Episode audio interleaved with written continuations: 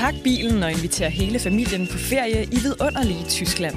Besøg UNESCO's verdensarv, både det moderne og det historiske, med en gåtur gennem unik arkitektur på bindingsværksruten, eller oplev det moderne Bauhaus i Sachsen-Anhalt. Find mere inspiration til din næste Tysklandsrejse på germany.travel.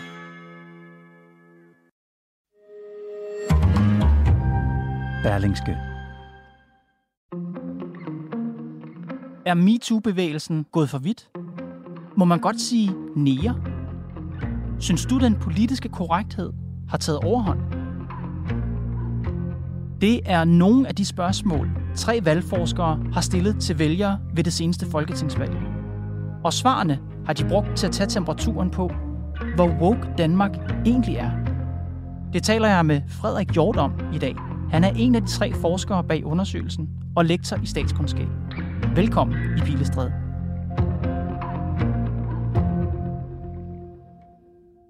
Jeg er meget spændt på at høre, hvad vælgerne synes om identitetspolitik. Men først, Frederik, bliver du simpelthen nødt til at afgrænse, hvad vi taler om. Hvad er identitetspolitik? Identitetspolitik er noget, vi bruger som en fælles betegnelse for en række forskellige typer kontroverser, der har floreret i den danske debat de senere år.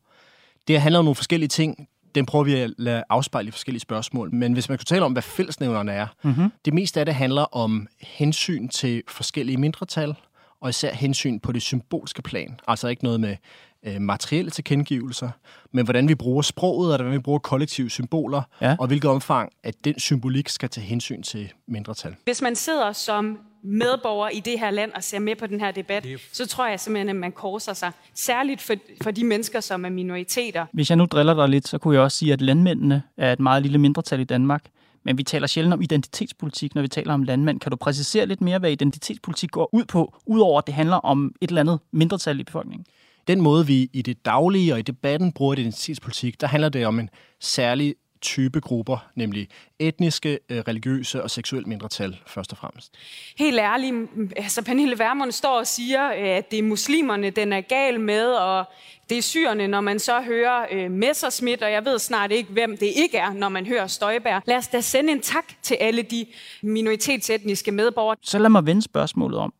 Hvad er ikke identitetspolitik?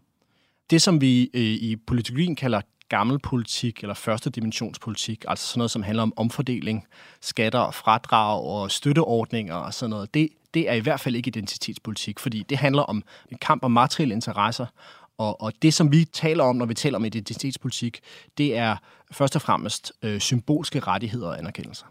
Hvorfor tror du egentlig, at folk ikke har lyst til at sige højt, at de er feminister? Mm, jeg tror, der er ret mange sådan, misforståelser og myter om, hvad feminisme er, fordi det betyder jo egentlig bare, at alle mennesker skal have de samme rettigheder. Du har sammen med to andre forskere undersøgt, hvad vælgerne mener om identitetspolitik. Hvordan har I gjort det? Ja, øh, jeg har sammen med Rune Stubager fra Aarhus Universitet og Ditte Chamchier Petersen fra Aalborg Universitet udviklet batteri af spørgsmål, som vi synes dækker forskellige problematikker, som relaterer sig til identitetspolitik. De seks spørgsmål, vi har med i valgundersøgelsen, dem har vi så spurgt det her repræsentative udsnit af danskerne for at få en fornemmelse af, hvordan danskere i almindelighed forholder sig til de her spørgsmål. Og dem kommer vi ind på lige om lidt, men bare så folk forstår, de mennesker, I har talt med, har ikke på forhånd fået at vide, øh, hej kammerat, nu skal, du vide, nu skal du synes noget om identitetspolitik, eller nu skal du synes noget om wokeisme. De, de labels er ikke blevet sat på, de har bare fået nogle direkte spørgsmål. Ja, det har de, og det er en vigtig pointe, fordi vi vil så gerne se for eksempel, om svarene på de her spørgsmål hænger sammen, altså folk mentalt kobler de her ting i deres hoved, og det skal vi så se, om de gør det, uden at de på forhånd har fået sat det ind i en, i en ramme, så det gør vi ikke. Og batteriet af spørgsmål, som du kalder dem, er jo altafgørende for, hvad I kan analysere frem til bagefter. Så vil du ikke, vil du ikke øh, ligesom vise det batteri frem? Hvad har jeg spørgsmål til folk? Jo, altså vi, vi medtager seks øh, spørgsmål i, i det her batteri. Det første af dem, øh, eller øh, spørgsmålet er formuleret som udsagn, og folk skal så svare, om de er enige eller uenige i det udsagn. Så det er bare for at sige, det er ikke formuleret som spørgsmål, det er formuleret som udsagn, de skal forholde sig til. Mm-hmm. Prøv at tage nogle af dem. Øhm, for eksempel, så spørger vi folk, øh, om de er enige eller uenige i, i udsagnet, den politiske korrekthed har taget overhånd i Danmark. Mm-hmm. Og, for, og for at tage et eksempel, som er sådan lidt mere policy, så beder vi folk til at stille til udsagnet, det skal være lovligt for transkønnede børn og for juridisk kønsskifte. Og hvis du bare skal sætte emner på, nu har du talt om politisk korrekthed og transkønnet, hvad spørger I ellers til? Vi spørger om øh, rettigheder for religiøse mindretal og for holdninger til MeToo-bevægelsen. Og så i et udsagn, som er det måske det mest ekstreme i den anden retning, hvis man kan sige det sådan, så beder vi folk tage stilling til udsagnet, om man bør afholde sig fra at bruge ordet nære. Og vælgernes svar på de seks spørgsmål. Hvilket svar overraskede dig mest? Det svar, der overraskede mig mest, det var helt klart øh, det sidste, jeg nævnte her, som er, om folk er enige eller uenige i udsagnet, man bør afholde sig fra at bruge ordet nære. Hvordan svarer danskerne på det? Danskerne er delte, men med et øh, flertal for positionen, at man ikke bør afholde sig fra det, altså at det er okay at sige. Omkring 40 procent af danskerne, de mener mm-hmm. ikke, at man bør afholde sig fra det. Hvorfor er det overraskende, at et flertal af danskerne groft sagt siger, nære, det må man gerne sige? Typisk, når man som valgforsker skal finde ud af noget nyt, så er det jo lidt bare tunge ud af vinduet. Man finder på nogle udsagn, og så prøver man at gætte sig til, hvad folk vil sige til dem, og så ser man på det bagefter. Så jeg kan jo ikke vide på forhånd, men øh, i min lille verden, der bør man klart afholde sig fra at sige nære. Øh, jeg, jeg synes selv, det er ubehageligt at bruge ordet. Nu bruger jeg det, fordi at vi har det med i undersøgelsen. Men øh, øh, så det, jeg vil tro, og sådan er, har de fleste mennesker det jeg vil tro, at de fleste har det ligesom mig, og sådan er det overhovedet ikke. Så det her er faktisk en form for reality check for dig? Ja, det er det, og, og reality checket for mig har været, at den almindelige dansker, eller den gennemsnitlige dansker, er mere højorienteret på de her spørgsmål, end jeg ville have troet. Det er en udstilling med, med nægerdukker. De er jo øh, æstetisk smukke, og, og, og, øh, og så ligger der selvfølgelig også en lille smule bagtanke med, at, at om vi ikke skulle tage og slappe lidt af. Spørgsmålet, om man må sige nære, deler jo befolkningen. Nogle af de andre spørgsmål er der en meget højt udsving, øh, enten for eller imod. Prøv at give mig et eksempel på det, dem, hvor der er et meget tydeligt udsving. Det tydeligste eksempel på et, et meget, meget stærkt flertal, det er spørgsmål, der handler om, at man bør undlade at bruge øh, juletræer i det offentlige rum, altså som offentlige myndigheder eller organisationer, af hensyn til religiøse mindretal. 90 procent af danskere er u- helt uenige eller uenige i det spørgsmål og 1 eller 2 procent øh, er enige på nogen måde. Altså, så, så der er en helt ekstrem grad. Det er, det er en af de skæveste fordelinger af svar, jeg nogensinde har set på noget spørgsmål i valgundersøgelsen. Bare for at prøve at sætte det i relief til, altså hvor, hvor ekstrem øh, modstand kan være mod et forslag. Et andet eksempel, som jeg synes er meget sigende, det er øh, udsagnet, at den politiske korrekthed har taget overhånd i Danmark. Det er 60 procent af danskerne enige i, og omkring 15 procent af danskerne er uenige. Må jeg komme et bud på, hvorfor det er sådan? Ja, det må du gerne. Det er et meget, meget ledende spørgsmål. Fordi politisk korrekthed lyder allerede negativt eller nedladende. Der er jo ikke nogen mennesker, der har den holdning, som selv siger, ja, jeg er kåre, jeg abonnerer på politisk korrekthed. Det er jo en term, som i udgangspunktet er stigmatiserende. Så selvfølgelig, Frederik, svarer folk, uha, ja, ja, ja, den politiske øh, korrekthed har taget overhånd, fordi de forbinder det, rigtig mange af dem, med noget negativt. Det er, øh, det er det problem, du peger på, der er i mine øjne også en ret relevant svaghed for vores undersøgelse. Og man kan sige, at vi tager udgangspunkt i kontroverser og positioner, der findes i den offentlige debat. Men debatten om identitetspolitik eller vogisme er i vidt omfang defineret og artikuleret af borgerlige politikere og debattører. Der er for mange prinsesser på ærten, ja. og som ligger på 21 æderduns dyner og er, er gul og blå øh, over den der frygtelige ært. Og derfor de positioner, vi drager frem i undersøgelsen her, er på mange måder rammesat af, af de positioner, som borgerlige politikere og debattører øh, i talesætter. Identitetspolitikerne vil holde de nulevende danskere ansvarlige for en redigeret udgave af historien. I har så noteret jer danskernes svar på de her seks spørgsmål, som alle på en eller anden måde har et identitetspolitisk præg, om det så er krænkende juletræer, eller om det er ordet nære, eller om det er noget med transkønnet osv. Med svarene på de seks spørgsmål, hvad kan du så sige generelt om danskernes forhold til identitetspolitik? Jeg kan sige med det meget væsentlige forbehold, at alle de her spørgsmål er jo med til at forme svarfordelingen. Så når vi ser på tværs af dem, så øh, er, er danskerne øh, ret kritiske over for de temaer, vi rejser. Altså, danskerne er i, i, i den her sammenhæng ret højorienteret på, på de her øh, identitetspolitiske emner. Groft sagt, de fleste danskere er ikke woke. Ja, det er, det, det er klart det, vi finder.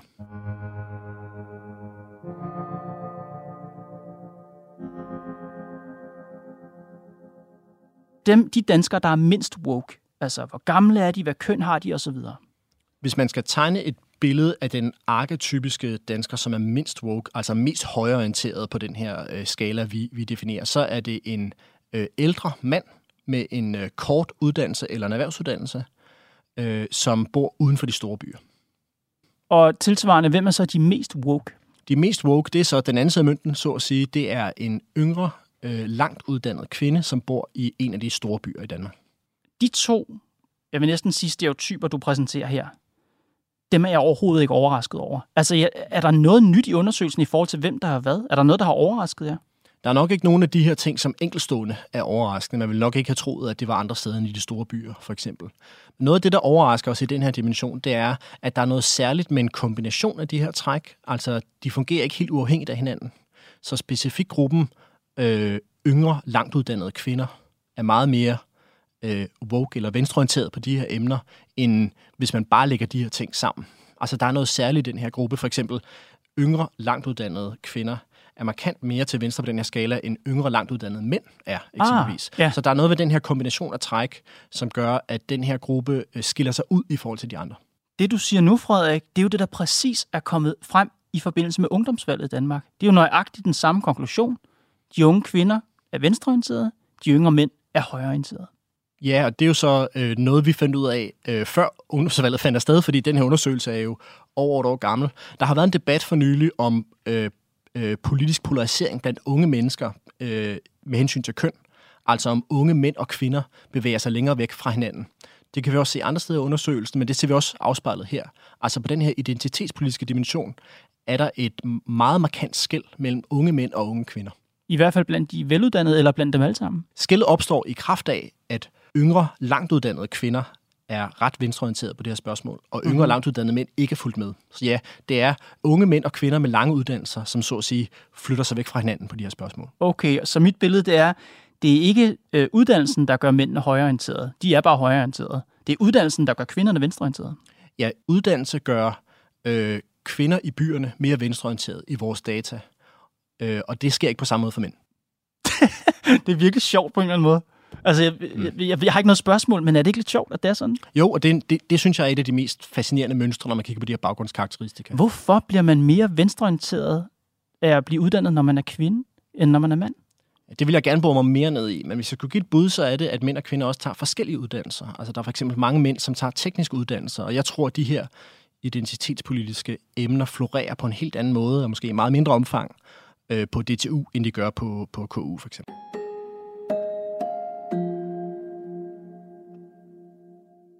overordnet, Frederik, den her undersøgelse viser jo måske ikke så overraskende, og alligevel måske overraskende for sådan nogen som dig og mig inde i boblen, for nu at sige det som det er. Mm. Den viser i hvert fald, at flertallet af danskerne bestemt ikke er woke. Mm.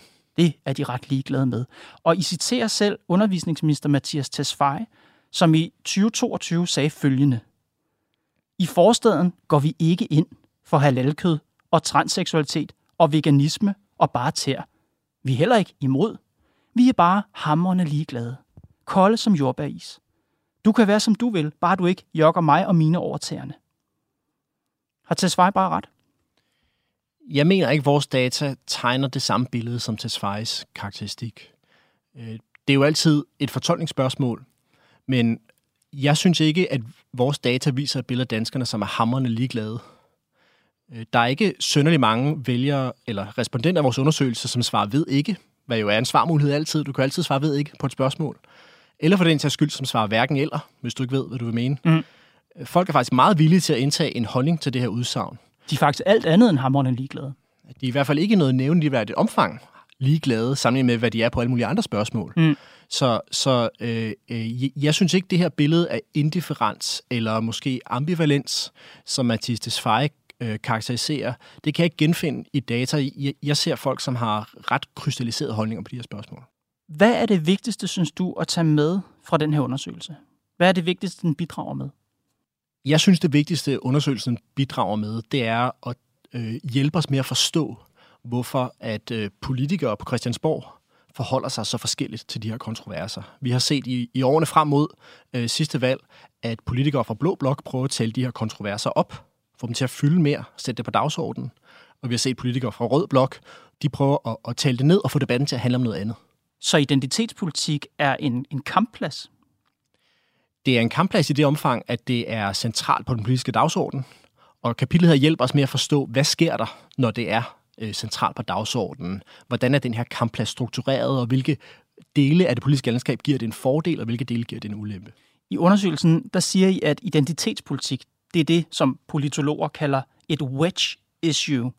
Og jeg er hverken politolog eller særlig god til engelsk. Hvad er et wedge issue? Ja, man kan måske oversætte wedge issue til et kileemne. Forstået sådan, at det er et emne, som har til formål at skyde en kile ind i modstanderens vælgerkoalition. Så for at tage et, øh, et øh, klassisk eksempel, så i 2004, der brugte George W. Bush, som jo skulle genvælges til præsident dengang, øh, homoægteskaber som et kileemne. If we are to prevent the meaning of marriage from being changed forever, our nation must enact a constitutional amendment to protect marriage in America. Because attempts to redefine marriage in a single state or city could have serious consequences throughout the country. Han sørgede for, at det blev sat på øh, stemmesedlen til en række delstatsvalg, samtidig med, at han skulle vælges som præsident. Det var en fordel for ham, fordi at alle hans egne vælgere, altså republikanske vælgere, var imod homoægteskaber. Og blandt demokraterne var der nogle vælgere, der var imod, og nogle vælgere, der var for. På den måde kunne han trække øh, demokratiske vælgere, som var imod homoægteskaber, mm-hmm. over til sig selv. Fordi det her var et spørgsmål, som øh, forenede hans egen vælgerskare, og splittede modstanderens vælgerskare, og dermed så at sige skød en kile ind i midten. Og det virkede? Ja, altså der var nu mange grunde til, at George Bush vandt i 04. Øh, han, der var også 9-11 og, og alle mulige ting, men, men, men den gængse analyse er, at ja, det virkede præcis som det skulle, fordi at især religiøse, religiøst orienterede demokratiske vælgere lagde væk på det, når de skulle stemme, og så også stemme på George Bush. Kan du komme med et eksempel fra dansk politik, hvor man i samme grad har, hvad skal man sige, våbengjort et politisk emne, mest af alt for, altså for at skabe støj eller forvirring over modstanderens lejr? Ja, altså et oplagt eksempel er øh, udlændingsspørgsmålet i 2001-valget, hvor en masse socialdemokratiske vælgere forlod Socialdemokratiet, fordi de var højorienteret på udlændingsspørgsmålet. Og fordi det spørgsmål fyldte så meget i det valg, så valgte de at stemme på især Venstre eller Dansk Folkeparti i det valg. Når jeg hører en række af de unge, fanatiske muslimer udtale, hvordan de hader de vestlige værdier, og dermed også de værdier, som det danske samfund bygger på, så spørger jeg mig selv, hvorfor i alverden opholder de sig dog i Danmark?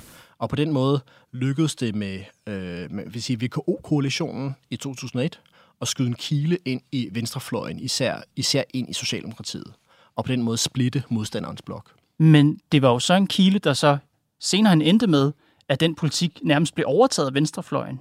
Altså, så, så var det så det ikke længere en kile. Så har øh, den gamle fjende bare overtaget ens position, og så er det ikke, har det ikke længere nogen øh, hvad skal man sige, virkning. Ja, og det viser, at den politiske kampplads ændrer sig hele tiden, og, det, og det, det, det, derfor er det, vi finder jo også et øjebliksbillede. Det er fordelingen i dansk politik anno 2023 er det faktisk, øh, og, og, og det viser, at øh, kileemners værdi eller deres politiske værdi er en funktion af, hvad vælgerne mener, og det kan skifte fra valg til valg. Og jeres konklusion i undersøgelsen er, at ja, identitetspolitik har potentiale til at blive et kileemne for den politiske højrefløj i Danmark. Hvordan forestiller du dig det? Altså, hvordan ser du det? Det, vi kan se meget tydeligt i data, det er, at de her spørgsmål øh, deler vælgerne, som stemmer på venstrefløjen, og samler vælgerne, som stemmer på højrefløjen. Så det parti, hvis vælgere er allermest delt på de her emner, det er enhedslisten. Og det parti, hvis vælgere er allermindst delt, det er Dansk Folkeparti. Så nok passer meget godt med ens intuitioner. Så hvis man sidder på den danske højrefløj lige nu, og gerne vil vinde næste valg, og skal finde et rigtig, rigtig godt emne, øh, og tage med ind i valgkampen, for at trække vælgere over på den højre side, hvad kunne det være? Hvad kunne, hvad kunne et godt emne være? Ja, nu, nu så vi jo... Øh, som jeg også citerer i kapitlet, Morten Messerschmidt, som brugte en stor del af sin folkemødetale, altså i sommeren før, der var det sidste folketingsvalg. Og i Københavns Kommune, der er skolebørn nu blevet udsat for den kønsaktivistiske ideologi i form af det, der hedder normstormerne. På at snakke om wokeisme og identitetspolitik. Jamen, det er bare sociale konstruktioner. Det er alt sammen et spørgsmål om, hvordan man opfatter sig selv. Men det passer jo ikke. Det er opportunt for Morten Messerschmidt, og det vil være godt for ham, hvis næste valg handlede rigtig meget om det. Fordi alle hans vælgere er enige om de emner, og øh, omvendt kan man sige, at enhedslistens vælgere er meget uenige om de her emner. Og vi kan jo allerede nu kigge på nogle af de hændelser, der er på den her politiske kampplads. Kan du ikke komme med et konkret eksempel, altså, hvor man ser en eller anden form for angreb fra højrefløjen, og så, nu nævnte du enhedslisten, og så en måde enhedslisten reagerer eller ikke reagerer på, øh, på det på. Kan du prøve det?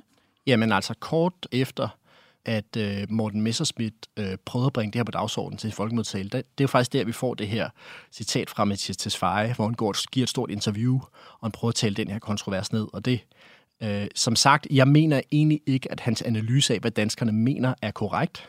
Men man kan godt se, hvordan der er en kamp om, om det skal fylde på dagsordenen eller ej, mm-hmm. øh, som udspiller sig mellem, mellem højre og venstrefløjen. Og det er ikke tilfældigt, at når vi ser de her debatter om wokeisme eller identitetspolitik blive rejst fra højrefløjen, så prøver venstrefløjen at dreje det over på nogle andre ting, fordi øh, de har forskellige interesser i, hvor meget det her skal fylde på den politiske dagsorden. Så Tesfayes strategi, det bliver at sige, ah, danskerne er kolde som jordbæris. Det, det går de ikke så meget op i. Hvad gør de ude i enhedslisten? Hvad gør Pelle Dragsted? Jamen, øh, øh, øh, Pelle Dragsted øh, har jo også interveneret i den her debat. Hans analyse er, at de her emner i sidste ende er en, en dårlig sag for venstrefløjen, fordi den er splittet. Og den analyse af, hvad der er opportunt og ikke opportunt for venstrefløjen, er i mine øjne helt korrekt og også klart underbygger de data, vi finder. Men den yderste venstrefløj og dem, der stemmer på den yderste venstrefløj i Danmark, de går da om noget op i mindretallenes rettigheder. Det er da hjerteblod for Pelle Dragsted og for Enhedslisten og alle de aktivister og hvad der ellers ligger derude. Det er da det vigtigste i verden for dem, det er mindretallenes rettigheder. Hvor, hvorfor deler det Enhedslisten? Det er et klassisk dilemma for venstrefløjen i Danmark og i hele verden, at den består af en koalition, som er en slags ægteskab mellem, hvad man lidt fortegnet kunne kalde for byakademikere, og så øh, arbejderklassevælgere.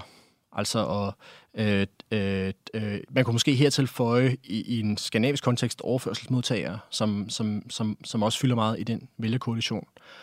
Og på grund af de øh, skævheder i repræsentation, der tit er i partier, så fylder måske især byakademikere rigtig meget i den offentlige debat, mm-hmm. og mhm. hvordan partierne bliver tegnet i offentligheden.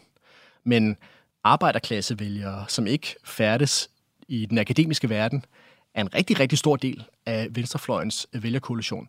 Dem skal Pelle Dragsted jo også repræsentere. Altså hvis du ved, jeg kan ikke forstå noget, fordi jeg er hvid heteroseksuel mand. En lesbisk kvinde kan ikke forstå, hvad en transpersons situation er, osv. osv., osv. Så ender vi, og, og, og det er for mig, det strider mod noget grundlæggende venstre, nemlig øh, ideen om solidaritet og empati, at vi faktisk godt kan sætte os i hinandens sted. Og det er han opmærksom på, og det giver en splittelse i hans vælgerkoalition, som, som, som han er nødt til at tage hensyn til. Så han har de højtuddannede byvælgere, der går meget op i at være woke, og så har han arbejderklassen og overførselsmodtagerne, der bestemt ikke er woke. Ja, og han skal, han skal fagne det begge to. Det balanceproblem har Morten Messersmith bare ikke.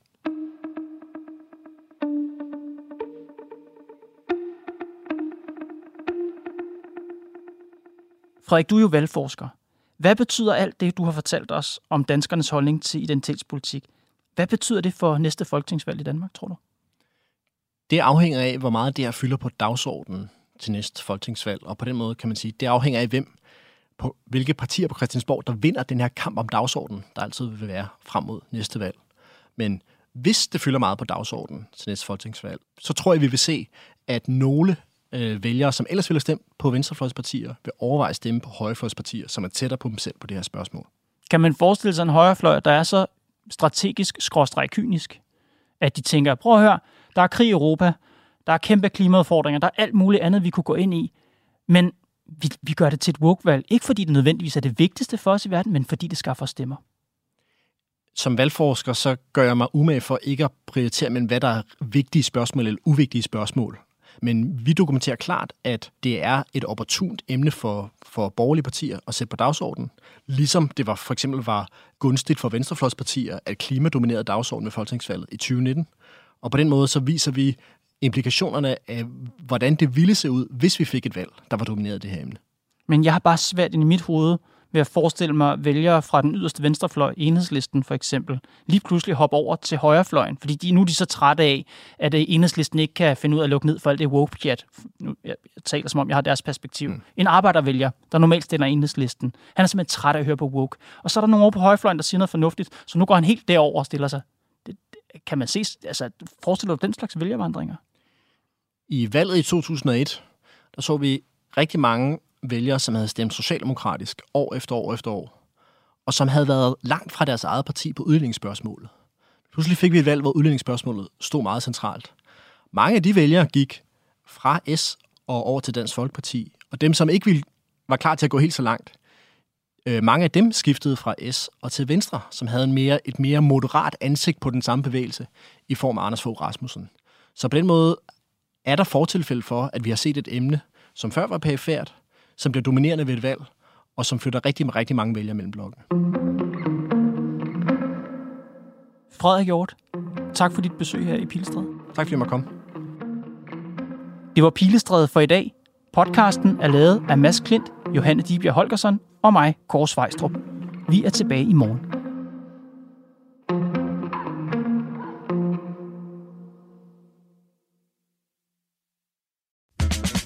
Vidste du, at Tyskland har 52 unikke grunde til at få pakket bilen og komme afsted? Med 52 kulturskatte, steder og traditioner på UNESCO's liste, og en verdensarv på mere end 7.000 år, kan en tur til Tyskland blive en enestående mulighed for at rejse tilbage i tiden. Find mere inspiration til din næste Tysklandsrejse på germany.travel.